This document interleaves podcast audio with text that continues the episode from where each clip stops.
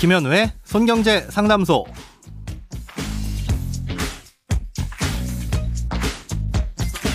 새는 돈 맞고 숨은 돈 찾아드립니다.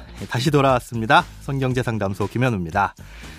저축, 보험, 대출, 연금, 투자까지 돈에 관련된 고민이라면 무엇이든 맡겨주세요. 자, 오직 당신만을 위해 맞춤 상담. 먼저 오늘의 사연 만나보겠습니다.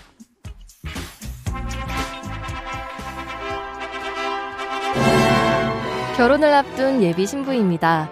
작년에 남편과 서로 돈을 모아 2억 7천만 원짜리 신혼집을 마련했는데 당시 남편이 대출을 받으면서 주택 명의를 그냥 남편 명의로 했습니다. 나중에 혼인신고를 하면서 공동 명의로 바꾸면 되겠지 생각했는데 이게 생각보다 간단하지 않은 것 같아서 고민입니다. 부부간에 증여세는 안 나온다고 알고 있는데 취득세를 내야 한다고 하더라고요. 집을 공동 명의로 바꾸는 절차도 궁금하고 취득세는 얼마나 내야 하는지 또 공동 명의가 저희 예비 부부에게 더 유리한 선택이 맞는지도 궁금합니다. 네, 보통은 주택을 단독 명의로 할지 공동 명의로 할지는 이 주택을 취득할 때 고민을 하고 결정해야 합니다.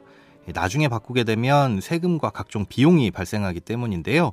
어, 이렇게 비용을 지불하더라도 과연 공동 명의로 바꾸는 게 유리할지는 어, 생각을 좀 해보셔야 하니까 차근차근 설명을 해드릴게요.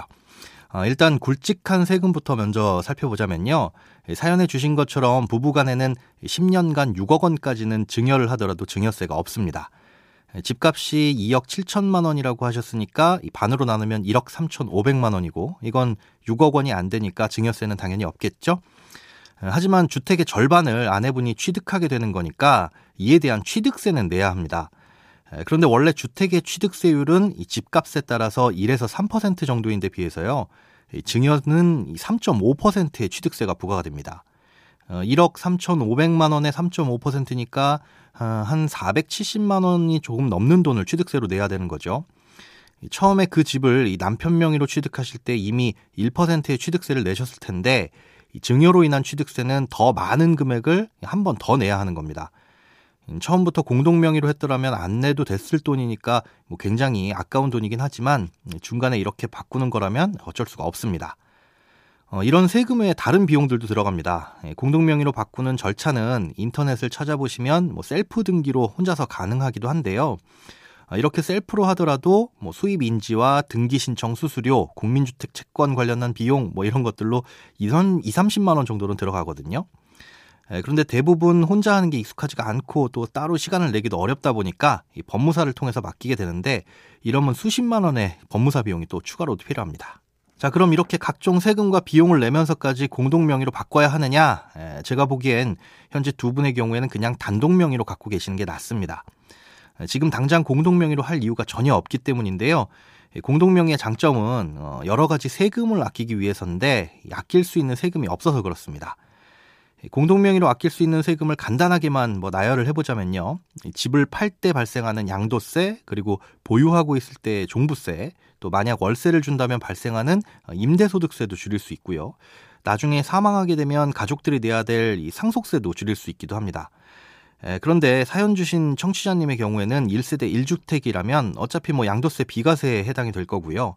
또 주택 가격도 종부세 대상이 아니니까 걱정하실 필요가 없습니다. 또 신혼집으로 들어가신다고 하셨으니까 뭐 임대소득이 발생하지도 않을 거고요. 에, 상속세도 이 주택 가격으로만 봤을 때는 세금이 부과되지 않습니다.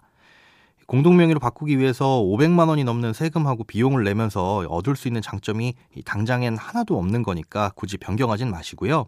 나중에 다음번 집을 살 때 그때 공동명의로 하시는 게 좋을 것 같습니다. 네, 오늘은 주택 공동명의에 대한 궁금증 풀어드렸습니다. 크고 작은 돈 걱정 혼자 끙끙 앓지 마시고 imbc.com 손경제상담소 홈페이지에 사연 남겨주세요. 여러분의 통장이 활짝 웃는 그날까지 1대1 맞춤 상담은 계속됩니다. 돈 모으는 습관 손경제상담소 내일도 새는 돈 맞고 숨은 돈 찾아드릴게요.